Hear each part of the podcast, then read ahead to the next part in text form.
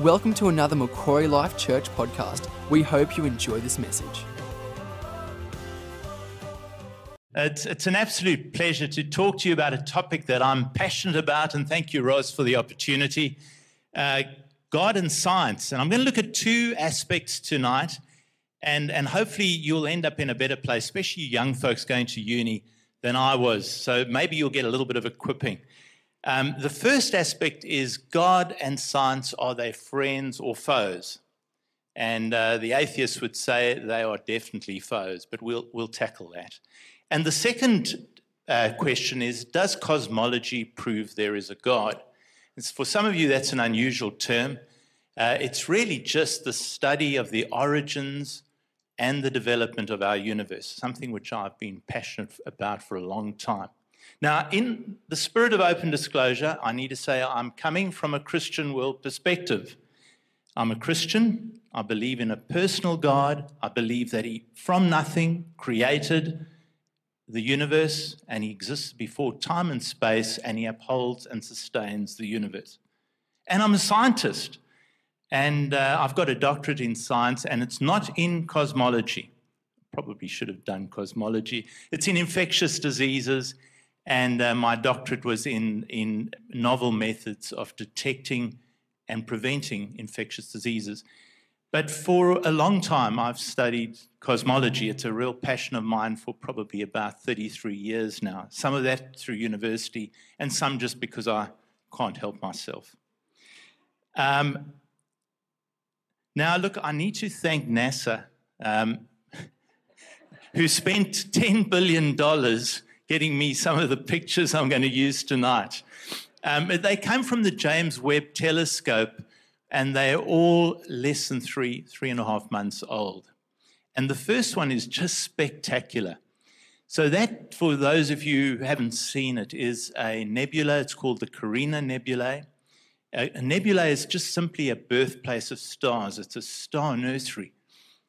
And you'll see that marvelous cosmic cliffs, which is just a differentiation between gas and between uh, cosmic dust. And I think at least part of this is working. Haha.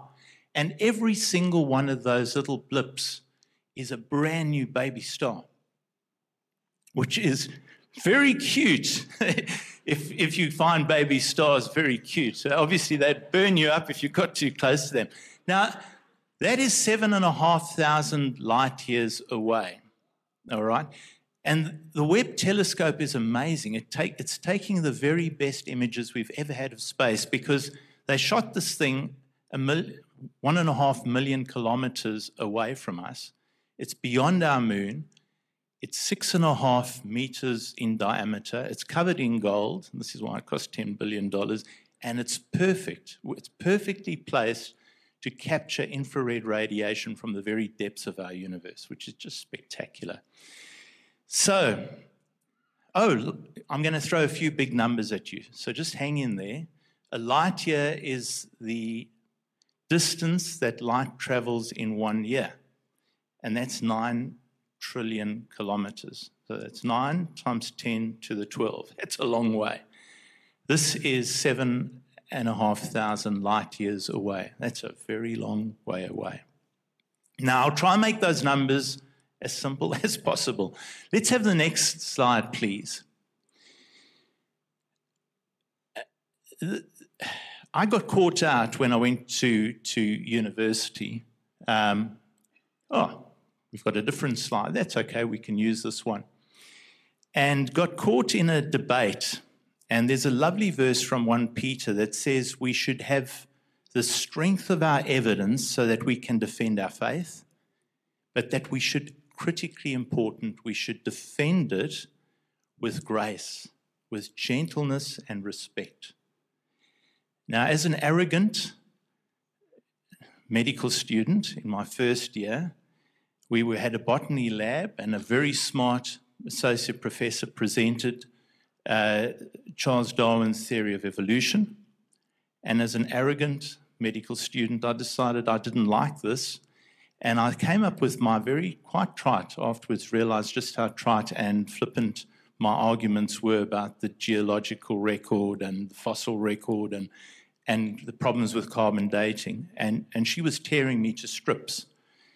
And I played my trump card, I thought. And my trump card was well, look, my God could actually have made the universe to look much older than it was. I hope you don't play that trump card. Because she then said to me an interesting thing. She was Afrikaans, and she said, Oh, so your God is bedrieglik. Now, I'm not going to ask you to, to interpret that. So your God is deceptive. Oh, gee, that floored me. And it set me on a journey where I realized I didn't really know the strength, the evidence behind my faith.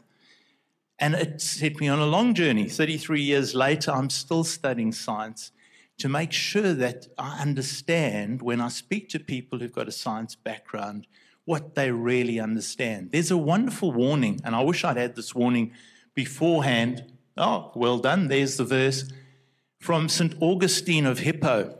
And he was actually a scoundrel. If you read his history, he was a bit of a pub crawler in his day. He lived 300 years after Jesus, but he was radically saved and he became one of what they call the church fathers. It's quite an extraordinary guy. But except for his re- reference to pre Christians as infidels, which we'll excuse him for, it was okay in those times, have a look at what he said. It's disgraceful and dangerous for an infidel, a pre Christian, to hear a Christian presumably giving the meaning of Holy Scripture, talking nonsense on scientific topics. Ouch. If they find a Christian mistaken in a field which they themselves know well and hear maintaining foolish opinions about our book, the Bible, how are they going to believe the Bible and matters concerning the resurrection of the dead, the hope of eternal life, and the kingdom of heaven? So we've got to be really careful. We've got to really be careful that when we're speaking to people, that we respect their knowledge and that we don't talk nonsense. Because then, if we claim that our nonsense is based on the Word of God, they're not going to believe any of the truths in the Word of God. So, that was a really important warning to me, and maybe it'll be helpful to you. So, I dived into science. And the next slide, please. And you see this that's a hairstyle that's gone a bit out of fashion. So that is probably the greatest scientist that ever lived, Sir Isaac Newton. Um, some of you will hate him. He was 20 when he developed the theory of calculus. Didn't learn it, he developed it. Heaven help us. But he was quite an amazing bloke. He also developed the whole theory of gravitation, one of the great theories in the whole of science. And Isaac Newton, interestingly, was an absolutely passionate Christian. In fact, he wrote more about his theology than he wrote about his science, and he wrote an awful lot about his science. And it's interesting because if you go back into the roots of our science, all the great scientists, almost exclusively, were Christians. And C.S. Lewis looked at this lot and he said, Why?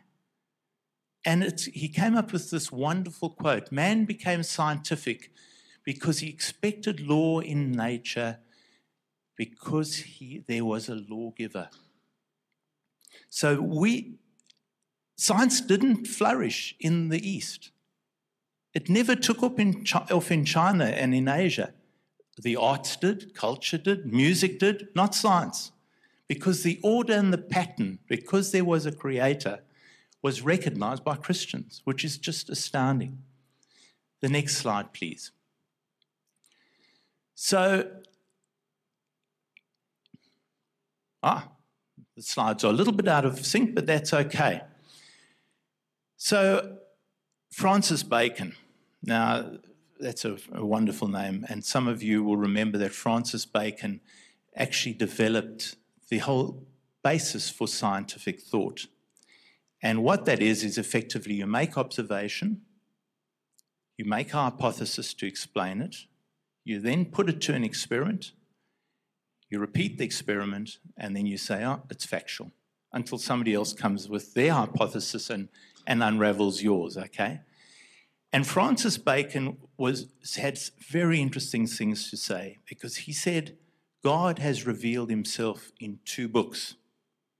The one book, Holy Scripture, spe- special revelation, And the other book, General Revelation, is the record of nature. And he was convinced that God had used two books to reveal himself to us, to humans, which is pretty good. Now, I agree completely with that. I think that Francis Bacon was absolutely right, but actually, Francis Bacon and myself both plagiarized David the psalmist because he actually nailed it in Psalm 19 beautifully. If you go to Psalm 19, you'll see that David says, The heavens declare the glory of God, the skies proclaim the work of his hands. So nature's there, it's shouting at us God's glory. And then if you go on to verse uh, 7, it says, And the law of the Lord, or the scriptures, are perfect, they refresh the soul. The statutes of the Lord are trustworthy. God, David thought, had revealed himself both in nature and in his word. Now, I'm going to take you on a little logic trip. If that is correct, if Francis Bacon and your, my humble self and the psalmist David were right, that God revealed himself through two books, there's, let's go to the next slide. There's a little bit of logic. If God is all truthful, and we believe that, and God is unchanging, He's immutable, and God revealed himself in two books, nature and the Bible, then the truth in both books has to be absolutely trustworthy and true. And the two books have to, in areas where they overlap in their scope, they have to say the same thing. They need to support each other. And in areas where they have different scope, they need to complement each other. So, nature, the record of nature and the record of the gospel cannot be in conflict because then God is not truthful. Wow. Just a simple couple of steps of logic. So, the next slide, please. Why then is there this age old conflict between the church and science? Because not because there's a conflict between God and science, but because the people who interpret the scripture are theologians, and the people who interpret the, the, the record in nature are scientists, and they get it wrong. No, but theologians never get it wrong. Yes, they do. Scientists, they never get it wrong. Yes, they do. I'll give you two examples. This is probably the most famous example of where the church got it wrong. And this is Galileo Galilei. This goes back a little while. And he was an amazing scientist. He was the first person who really made good use of a telescope. He didn't invent the telescope, but he made really good use of it. And one of the things that he saw at that stage, the dogma in science and in the church, in science and in the church, was that the earth was the center of the universe and that everything rotated around it, okay? But he pointed his telescope to Jupiter and he saw things moving around Jupiter. He saw four of Jupiter's moons and he said, Hang on a moment, those are meant to be revolving around the Earth. Oh, shucks, maybe Copernicus was right. And actually, maybe we're not the center of even our own solar system. Maybe the sun's the center of our solar system. That freaked the church out. He was pulled in front of the Spanish Inquisition and they said to him, You must recant. You are tearing apart Psalm 104, which said this, the, the earth is on a firm, fixed, stable, and unmovable foundation.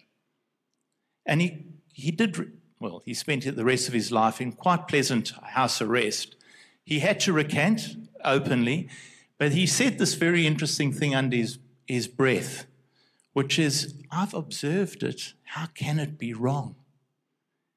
So that was very interesting. So theologians have got it wrong. What about scientists?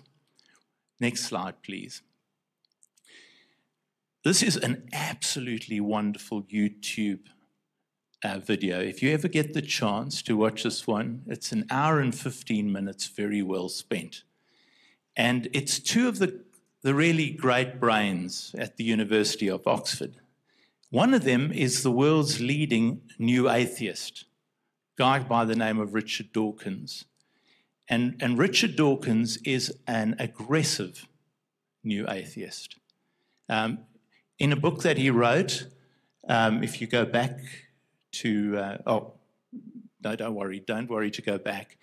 He basically said it's called the God delusion.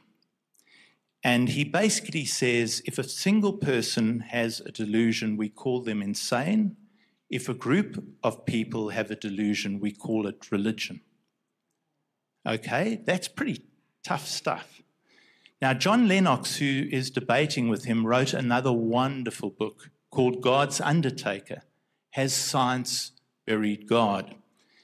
And he basically takes apart all of Richard Dawkins' uh, arguments and he makes it very plain that our Christian, Christian faith is not based on myth and fable, it is based on hard evidence. And he sets out all of the evidence for you. So, if ever you really want to study this, I strongly recommend John Lennox. Now, we said scientists have made big errors. Well, this is one by Richard Dawkins. Follow the logic there. In response to John Lennox, John Lennox, who is coming with grace and humility, the stuff that the Apostle Peter said, Richard Dawkins, everything does look designed. It's not designed, it just looks very designed. Okay, there, those of you who follow logic, there's not a lot of logic in there. And that's the world's probably leading new atheist who is an emeritus professor of evolutionary biology at the University of Oxford. Okay, so I think, next slide, that science and the Bible are not in conflict. I cannot find conflict between science and the Bible. They answer slightly different questions. Science answers the how question, the mechanism, how things work. The Bible answers the why question. Why is it the way it is? Why did God create it the way it is? But the two beautifully fit together. All right. So we've answered the first question science and the Bible, science and God, friends or foe? They're friends. Next, the next question. So the next question goes to the whole question of can we see God in cosmology? In, if we look at the way that the universe has developed, has evolved, is God's fingerprint there? And I've got good news for you. Next, next slide, please. Arno Penzias um, is an extraordinary bloke. And, and actually, the Nobel Prize is sort of the highest accolade you can get as a scientist. And some of you said, might have thought earlier when I said, well, I'm a, I'm a, a Christian and I'm a scientist. Notice I didn't say a Christian scientist. I'm a Christian and a scientist. Um, you might have said, that's a bit unusual. But actually, it's not that unusual. If you look back on the winners of the Nobel Prize in physics over the last hundred years, seven out of every ten have been Christians. Wow. So physicists actually do see God in creation. And this guy is probably the really the probably the brightest physicist who's still living on our planet, Arno Penzias. He got the Nobel Prize in Physics in 1978. And he got it because he actually found the starting point of creation, the creation point, the Big Bang. He found evidence of the cosmic microwave radiation described it, and uh, was awarded a Nobel Prize for that work. But he said an amazing thing. Astronomy leads us to a unique event, a universe which was created out of nothing, delicately balanced to provide exactly the conditions required to support life.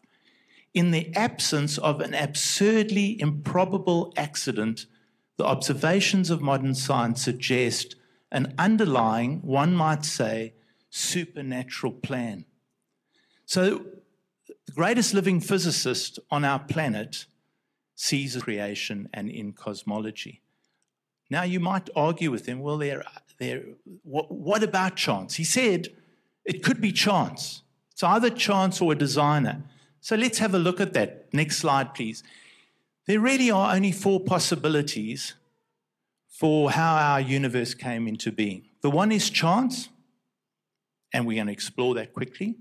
The other is the multiverse, which is tricky. That's years of study, but we'll do it in about one and a half minutes. An impersonal creator, so a distant God, a supernatural creator who then has nothing to do with the planet or with us, or a personal creator. Those are the only four options that we got. Let's go with chance. Next slide, please. So, probability, and I'm not going to go into probability too much for a Sunday night.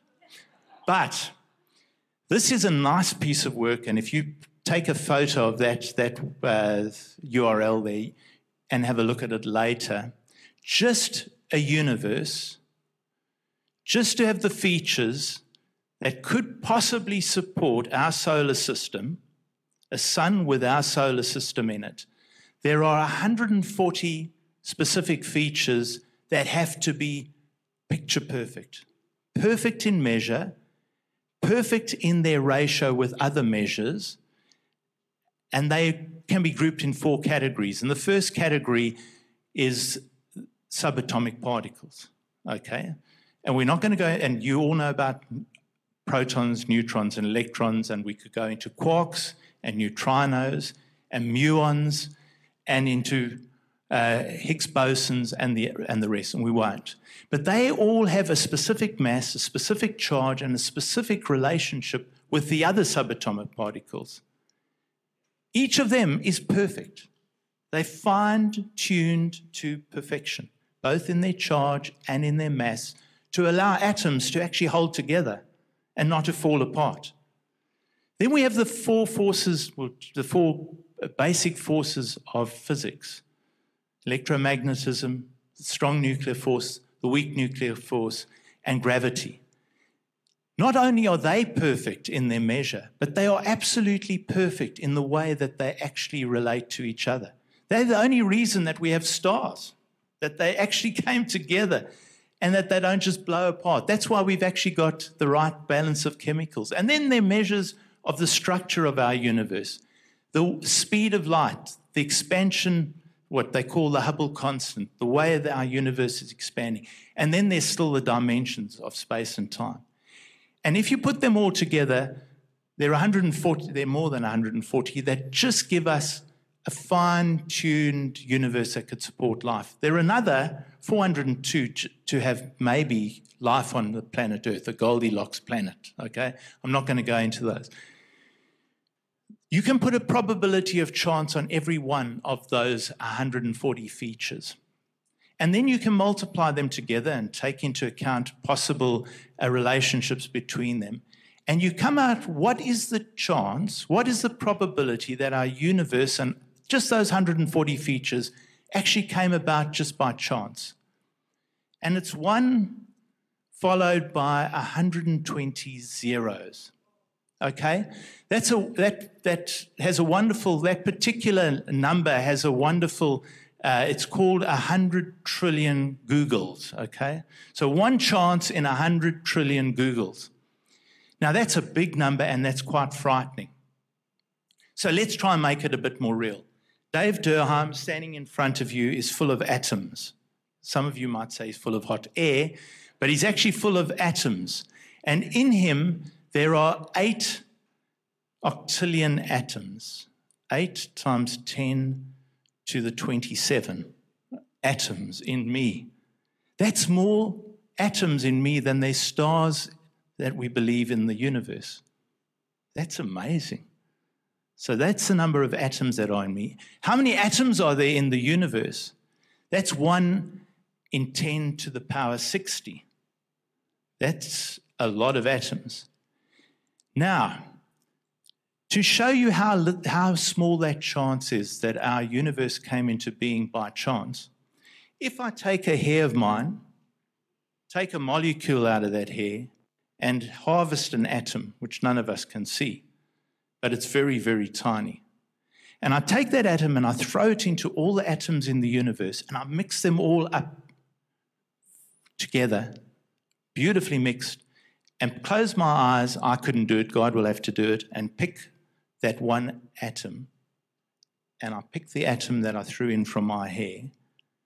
And then I throw it back in again and mix the whole, all the atoms in the universe again and pick the same atom out the second time. That's the likelihood that our universe could come into being by chance. No. Okay, next slide, please. And that's why Hugh Ross, who's an astrophysicist from Canada, said the Creator invested a great deal, a universe of 50 billion trillion stars plus 100 times more matter, all fine tuned to mind boggling precision for us. He just, it blew his mind. And it should blow our minds. It's not chance. So, what's the next option? This is a problem, the next slide, a problem for atheists. Because atheist physics, atheist mathematicians like this very brilliant guy, Stephen Hawking, who died just a couple of years, four years ago, saw the design. Look what he said I see design. But how do I explain it if there's no designer?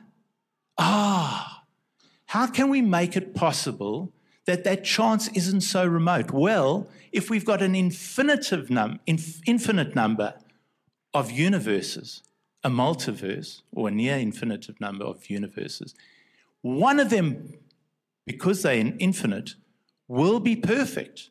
Okay, that's the multiverse in a snapshot. One of them will have the, the right elements, the right relationships, the right subatomic particles, and, and to allow life to occur. So that's the way we can explain it a multiverse. Now, I must point out the multiverse cannot be proven. The multiverse has got some major mathematical problems. It has some even bigger philosophical problems and some terrible ethics problems, okay? But it is what atheists, Christ, uh, scientists are still hanging on to, the few that still exist. They see design, they can't deny design. So maybe it's a multiverse. Let me give you a little logic which you can maybe use, which I like, so without the mathematics that, that can give it a hard time. If there are an infinite number of universes, and every possible universe exists, because God is a possible option in at least one universe, God must exist in one universe. But God, because He's God, is omnipresent. So if He's omnipresent, He must exist in every universe. Therefore, there's only one universe. Okay? So follow the logic on that. Write it down when you get home. Um, but the multiverse has some real problems. Let's go on to a person who really thought deeply, the next slide, about science. This, this wonderful old fella, uh, Albert Einstein. And he was honest. He saw the pattern, he saw the amazing fine tuning, but he couldn't grasp God. And that's a real tragedy, isn't it? And that's sometimes the block. We still need the Holy Spirit. You can present all the evidence, but without, the Holy Spirit moving, you may not get the fact that God, the great designer, wants a relationship with us. And so Einstein said there's some supernatural power. There's a God maybe out there that made all of this, but he has no personal relationship with us. And so that leaves us with only one option. Isaac Newton, the next slide, I think nailed it. And Isaac Newton said, This beautiful system could only proceed from the counsel and dominion of an intelligent and powerful being. This being governs all things, not as the soul of the world, but as the Lord over all, and on account of his dominion, he is worthy to be called Lord God a personal God, personal God that created this magnificent universe. But why did he do it? Next slide, please. He really did it, and that's isn't that beautiful? A cartwheel galaxy, two galaxies that have smashed into each other, and they're like a ripple on the pond. You can see the rings spreading out. Isn't that just amazing? Uh, that's 500 million light years away from us. But that's why God, David knew exactly why God, or, and it's quoted in Romans by the writer in, in Romans. Through everything God made, He want us, wanted us to see His invisible qualities. That's why He's put all the evidence out there. He's left a wonderful, wonderful trail of evidence because He wants to draw us to Himself. That's the only reason why. And then the last slide. A great philosopher, great scientist. Um, every time you go to the Bowser and fill up the tank or fill up your your uh, the pressure in your tires, you'll in the old days anyway, kilopascals. This is Blaise Pascal. He worked on vacuums and he worked on barometric pressure and he developed probability theory. So smart guy. And he wrote a book called Pensées, which is just thoughts. And he nailed what we sometimes in Christian circles talk about that God shaped vacuum. And this is where it actually comes from. He said, God has placed a God shaped abyss in each one of us that cannot be satisfied except by Him. So I think, I hope I've answered the question tonight. God and science, friends or foes? They're friends. I believe strongly that the evidence is out there in the design of our universe of a God who has created it all and a God who has done it, left spectacular, spectacular evidence simply to draw us to himself. Thank you very much, Jordan. Thank you for listening. We hope you have enjoyed this message. For more information, please visit macquarielifechurch.com.au.